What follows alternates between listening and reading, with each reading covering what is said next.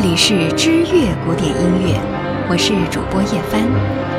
今天将继续为您播出的是继中国的钢琴诗人许飞平。一九六六年五月，人鬼不分的十年开始了。学校停课，钢琴被藏入仓库，甚至泡在水里，学业荒废，黄金时代白白的流失了。与院长贺陆汀、恩师范继森相比，许飞平算是幸运的。那年许飞平十四岁，也无奈地被下乡劳动，接受再教育。那双弹琴的手与钢琴一别就是三年多。一九六九年，许飞平参与国庆二十周年的演出，这才回到上音。失而复得是一件多么令人兴奋的事！哪怕繁忙的演出造成手指磨损受伤，他也在所不惜。他要加倍的努力夺回失去的时光。终于来到七零年，他被调到中央乐团任首席独奏钢琴家，弹奏《黄河》。《黄河》中大量的高难度大和弦与八度和弦音，对这个重拾琴技的年轻人来说并非易事。但是他成功了。他曾经两次随中国艺术团出访朝鲜和日本，在日本的美国哥伦比亚公司和维克多公司都为他的演奏录制了唱片。一九七九年，中美建交，美国艺术家代表团访华，美国伊斯特曼音乐学院教授在中央乐团排练厅对许飞平进行面试。教授听了许飞平的演奏后，兴奋地说。你一定会成为中美建交后的第一个留美的钢琴家。就这样，徐飞平以优异的成绩和一张录制他演奏的《黄河》片段唱片，被伊斯特曼音乐学院录取。伊斯特曼音乐学院在全美是有名的研校，主修钢琴的学生除了钢琴、人文、演奏、团体演奏、理论、音乐史、教学法等课程都得必修。许飞平师从钢琴系主任大卫·伯奇教授，在伊斯特曼音乐学院的第一年，他就在音乐会中首次亮相。他演奏的全都是肖邦的作品。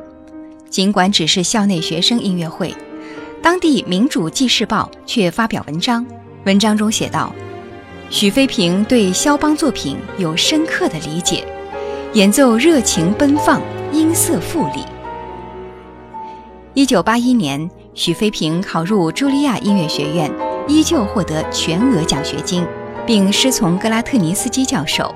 至此，许飞平发挥了自己在钢琴演奏上优美抒情和如诗般的特色，真正开启了他的职业演奏生涯。与此同时，教授们认为他是近二十年来茱莉亚音乐学院最有成就的学生。在美国留学的数年，他斩获无数奖项。一九八四年，纽约林肯中心和卡耐基音乐厅向他敞开大门；一九八九年，华盛顿肯尼迪中心里回荡着他的琴声，每张七十五美元的门票场场售罄。自此，许飞平遨游在国际钢琴的舞台上。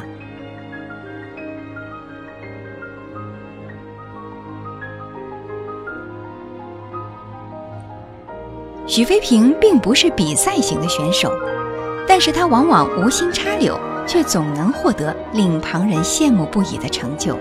最值得一提的还是1983年在以色列第四届鲁宾斯坦国际钢琴比赛中，许飞平经过历时三个星期的四轮紧张比赛，终于赢得了金牌，成为继刘诗昆之后二十多年来第一位获此殊荣的华人钢琴家。在第二轮比赛演奏结束后，评委会主席来到后台，与他握手，动情地说：“很遗憾，鲁宾斯坦先生没能聆听您的演奏，他在几个月前去世了。但是鲁宾斯坦夫人聆听了，并且在演出之后与许飞平合影留念。”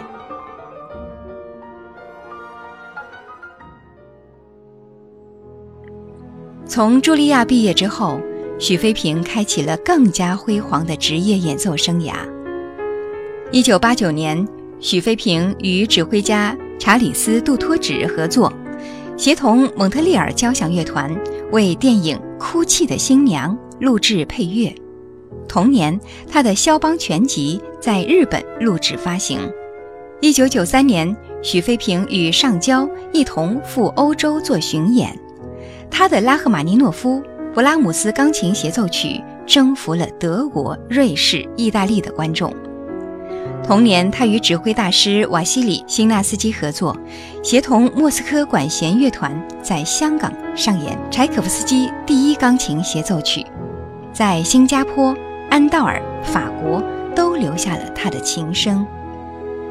上个世纪九十年代末期，许飞平翻飞的手指下流淌出的音符珠圆玉润，如钻石般光彩夺目。他演奏的贝多芬作品集在内的所有唱片都风靡全球。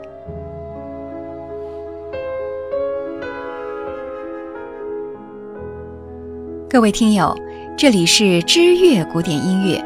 今天为您继续播出的是继中国的钢琴诗人许飞平，我是主播叶帆，欢迎您继续关注我们的下一集。